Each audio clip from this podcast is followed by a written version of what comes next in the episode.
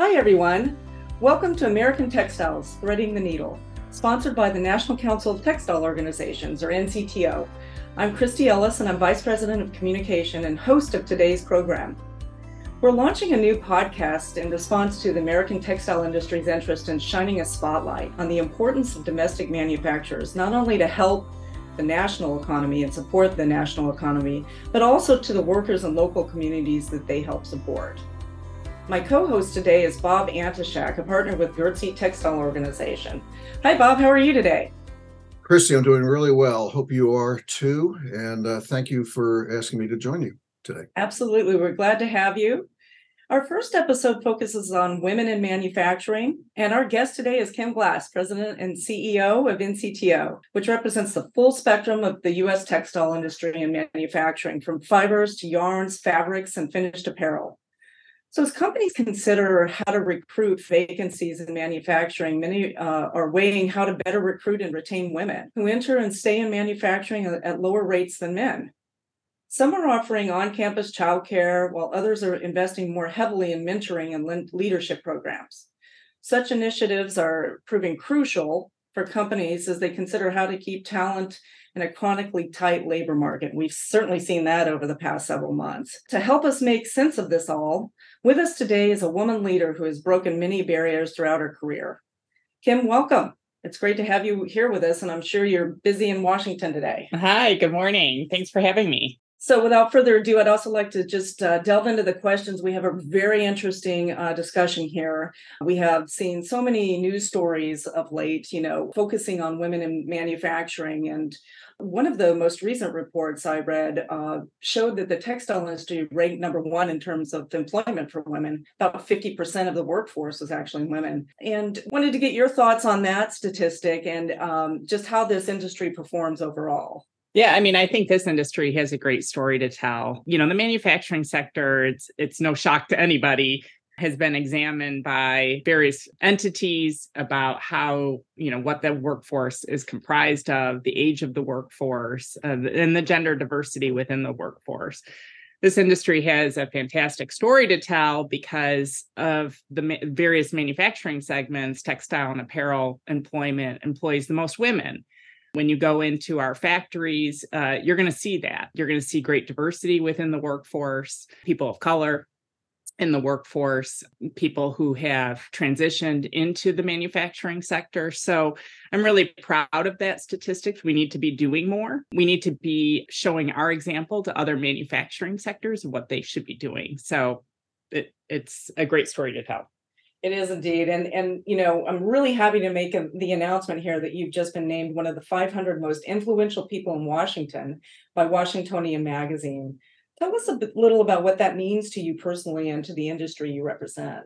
Well, it's um, it's always nice to be recognized. I'm grateful that Washingtonian Magazine included me on their list, but but to be honest, it's really about the industry. I'm really proud that the industry is being recognized as uh, being influential in Washington.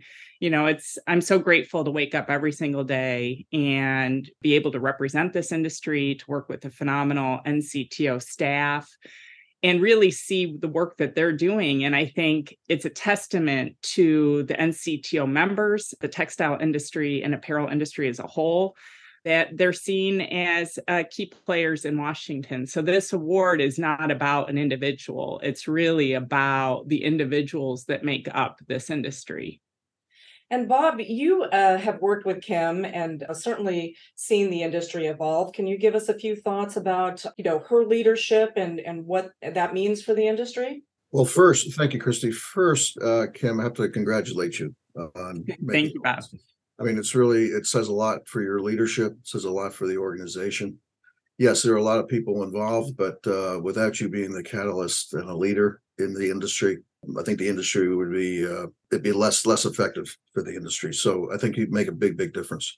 So you know, a question I guess that I've got is some of the challenges that you see going forward for the industry, and how we how how would you address those challenges, both in terms of the, the industry performance itself, there's the economic issues, but then more broadly on the, the topic that we're here for today, how do you see building more diversity in the workforce for the industry? You know, Bob, I, I think we're at an inflection point in the industry. We've just come through COVID, uh, and please know that the economic ramifications of COVID continue to have a, a deep effect on our industry. The industry is in transition an industry which is hyper globally competitive on often an unfair um, trading plane with the Chinese and others who are subsidizing their industry has come at a great cost to our industry and also uh, those in our hemisphere and our a lot of our allies around the world. So we're at an inflection point, and we saw after COVID unprecedented demand. People started purchasing more consumer products and then we've seen that demand fall as inflation has hit pocketbooks and as gas prices uh, continue to rise. At the same time, to be competitive in the United States, you have to be one of the most innovative industries in the world.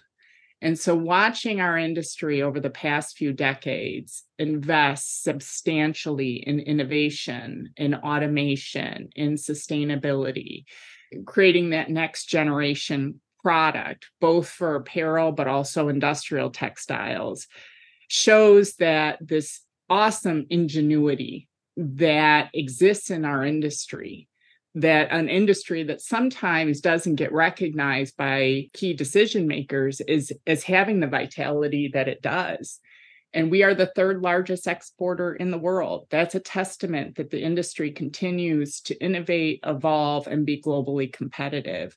And we need to make sure that we are doing everything we can to hold other countries accountable for predatory trade practices and help bolster the domestic industrial base it's music to my ears, Bob, when I hear onshoring and when I also hear nearshoring, because nearshoring is a major destination for US textiles. Thank God we're having this conversation. It's long overdue. We need to be talking about it more and we need to be elevating policies to, to escalate those onshoring and nearshoring trends. You know, Kim, as a as a kind of a follow-up is is uh, comes part and parcel, I think, with the success of the industry. It's diversifying its workforce, isn't that right? Yeah.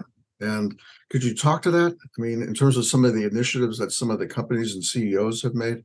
So we've seen, and we're not alone in this in manufacturing and the service sector economy. As COVID hit, many of our the aging workforce decided to retire and you know it's it is difficult to get younger people to say you know i want to go into the manufacturing sector. People are going off for four year college degrees aspire to other kinds of employment. And so we have a shrinking workforce and in terms of a pool where you're seeing where restaurants are short on staff and manufacturers are short on the number of people that they need that this has created sort of a once in a generation kind of deficit that has impacted our economy and our ability to capture a continued market share post COVID. So, what we're finding within our industry is our industry leaders are assessing uh, those changes in the workforce and adapting uh, flexible work hours, you know, different uh, way of looking at shift work, rotating work to make it more interesting, making sure employees are involved in the decision making process and owning, you know, sort of the ingenuity so there's a lot happening in our industry to try to attract that workforce. But please know the other manufacturer down the street's doing the same exact thing. So how do we make sure that in a globally competitive, hyper globally competitive marketplace, that we're doing everything we can to continue attracting that diversified workforce, including women and people of color, but uh, generally in our manufacturing sector. That's going to be the critical issue that we'll have to continue working on over the next decade.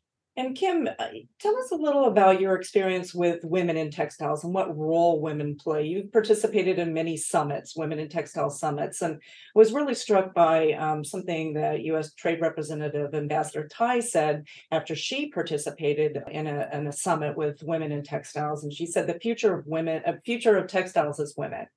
And, and if you could speak to that a little and tell us, you know, what you see in terms of the future and and what you already see happening with women in, in very, you know, high profile roles in the industry. you know, women play an instrumental role in our industry because they comprise such a significant part of the industry. So they are in the boardroom, they are in top level executive leadership positions.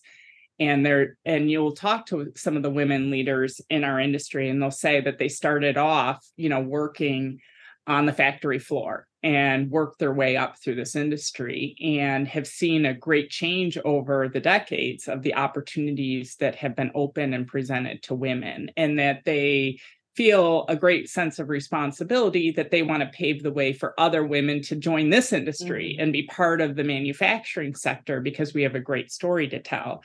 So, you know, Ambassador Tai made a point to uh, she visited Milliken Textiles and met with women leaders from across our industry. So women leaders who are running Milliken's plants, but also other industry members from other companies.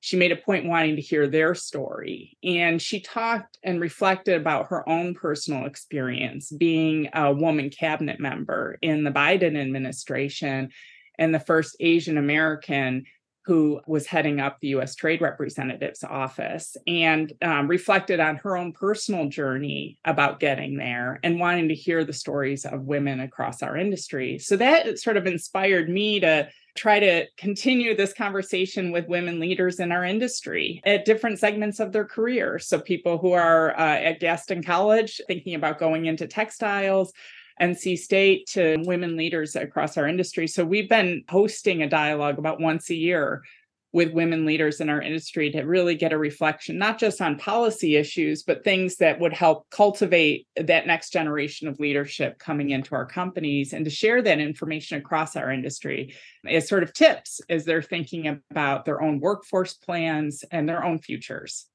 And I'm sure it's a great networking opportunity for women um, to also share their stories. But I'd love to hear more about your personal journey. You know, you have such an impressive resume in Washington, spanning 15 years as a federal employee, first on Capitol Hill and then in the administration and before ultimately becoming the leader and, and first woman leader of a textile association. So I'm sure there's so much to really unpack there, but we'd love to hear more about your personal journey. Well, first, I, I grew up in a small town outside of Buffalo, New York. And, you know, my family was involved in the manufacturing sector in a very hyper globally competitive marketplace. So everyone in my town worked at Harrison Radiators uh, to make radiators for GM cars. Uh, everyone on my block, uh, that's where they worked. That's where their mothers and their fathers worked doing shift work. And when offshoring was happening to the auto uh, supply sector and people were moving out of New York State, it was around the same time as you saw Bethlehem Steel and some of the most iconic companies closing up their operations. So it was a cascading impact across a bunch of not just suppliers, but the steel industry that had a devastating impact for the community and a real impact on my life. So I think about my grandfather as the top vice president of the company and the weight that he carried when Harrison Radiators was going through these economic challenges. And one day he used to call my my aunt Mary every single day at college just to make sure she was waking up and getting up to class the mm-hmm. night before. But one day he he he he didn't make that call. Mm. So um, when I look at that factory, when I go home and I see that plant that where he died, I think to myself, that just simply can't be. We have got to fight for manufacturing industries because they it means so much to communities it means so much to family members and we need to make sure that that's not the future that that's something that happened in the past and we need to grow together so it's not just about one company having a great year but as an industry how do we progress together so having this background coming from this kind of community where every child now receives a free school breakfast and a school lunch because the poverty in our community is profound. You cannot just replicate an economic engine that just died away with a new kind of industry. And it is it has created this enormous vacuum. And so understanding where I came from, I think was the impetus that I needed to go to Washington to fight for communities like mine. So I sought out working on Capitol Hill for my member of Congress because he understood this community and I wanted to work for my hometown. And I just said to myself, I need to work for people who authentically care, who are champions, who are fighters like me, and who believe in this as much as I do. So I was very selective in how I approached my all the positions that I wanted to work on something I truly believed in. So it's been a gift to be here in Washington and to bring that background and that perspective and my own familial experiences to the job that I have now. So while I didn't grow up in a textile community, their hometown is my hometown. I understand. And so it's an enormous honor for me to be their voice in Washington and to carry their agenda because I know how much it really means. You know, you are a true champion. I've seen this over the four years we've worked together, certainly. Um, do you think that women are making a difference in Washington? Uh, do you think that women have the voice they need, or, or should we see, you know, more uh, of the entire kind of federal government evolve to include more diversity? You know, I think that's uh, rapidly changing over time. And when I started on the Hill, uh, there weren't many women chiefs of staff or legislative directors. Uh, there were there was a gulf in pay equity. So if you were a legislative director as a woman and you had the same experience as a man, you know you, there may be a fifteen to twenty thousand dollar pay differential, and that may you know I, I think there's been a lot of work done by House and Senate leadership to ensure uh, more pay equity and seeing more and more women in chief of staff roles and in fact elected to congress from both sides of the aisle. So you're seeing across the administration you know more women being in leadership roles in cabinet positions the vice president of the united states you know and i wouldn't be surprised if we saw a woman president soon. I also think that my advice to women and maybe it's from my own experience i don't i was not hired in this job because I was the best woman candidate. You have to be the best candidate. So, and and that's my view on that. So, work hard, put in the time, be aggressive, ask the tough question. You know, do the sorts of things because this is this is a totally different age and an era where people welcome your voice in the conversation and to move the needle and, and don't be don't hold yourself back from what you think is possible. Kim amazing story about your personal experience. I mean that's uh, really quite extraordinary. It helps to uh, inform everyone i think in terms of your passion about domestic manufacturing for sure. One question i do want to ask is as you look back on your your career in dc what are some of the greatest accomplishments or challenges that that you've seen? I would say that some of the the greatest challenges is that DC for issues that you work you, you're working on something, but it's so methodically slow here, and the bureaucracy is so long that even no brainer issues that should be resolved in about five days, you know, take sometimes five years to get over the finish line and you can put in every bit of concerted effort, but some roadblock is sort of standing in the way.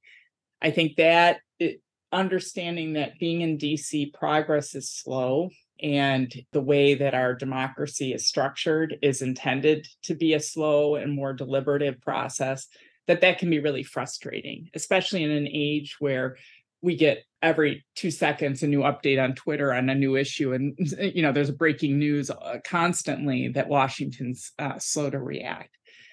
I, I look back at my career at different different things I've worked on and bills that have gotten over the finish line or moments where I may have not worked on an issue, but I, I stood in the House gallery watching a vote geek out where you get emotional because you believe in the issue, get over the finish line. And those are the moments you, that you cherish.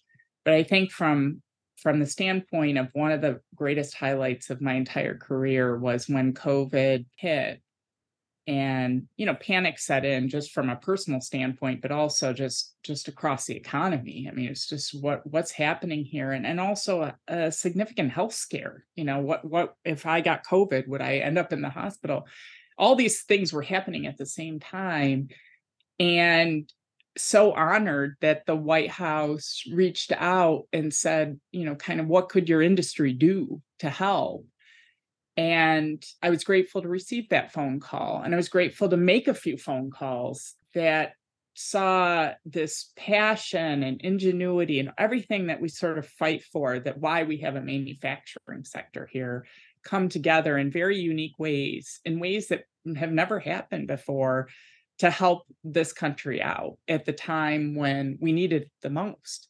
So the fact that I was able to watch the industry you know, and I still meet industry members who come up to me at events and worked on something that I helped orchestrate, you know, behind the scenes.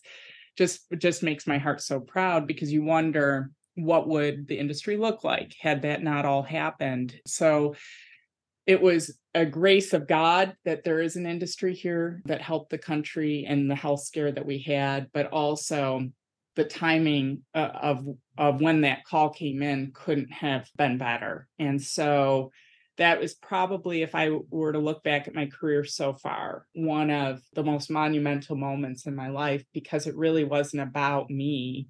It was about everybody else. And that inspires me every single day. That's something I hold with me. And I think it's a great motivator to work as hard as I can on behalf of an industry that I love so much.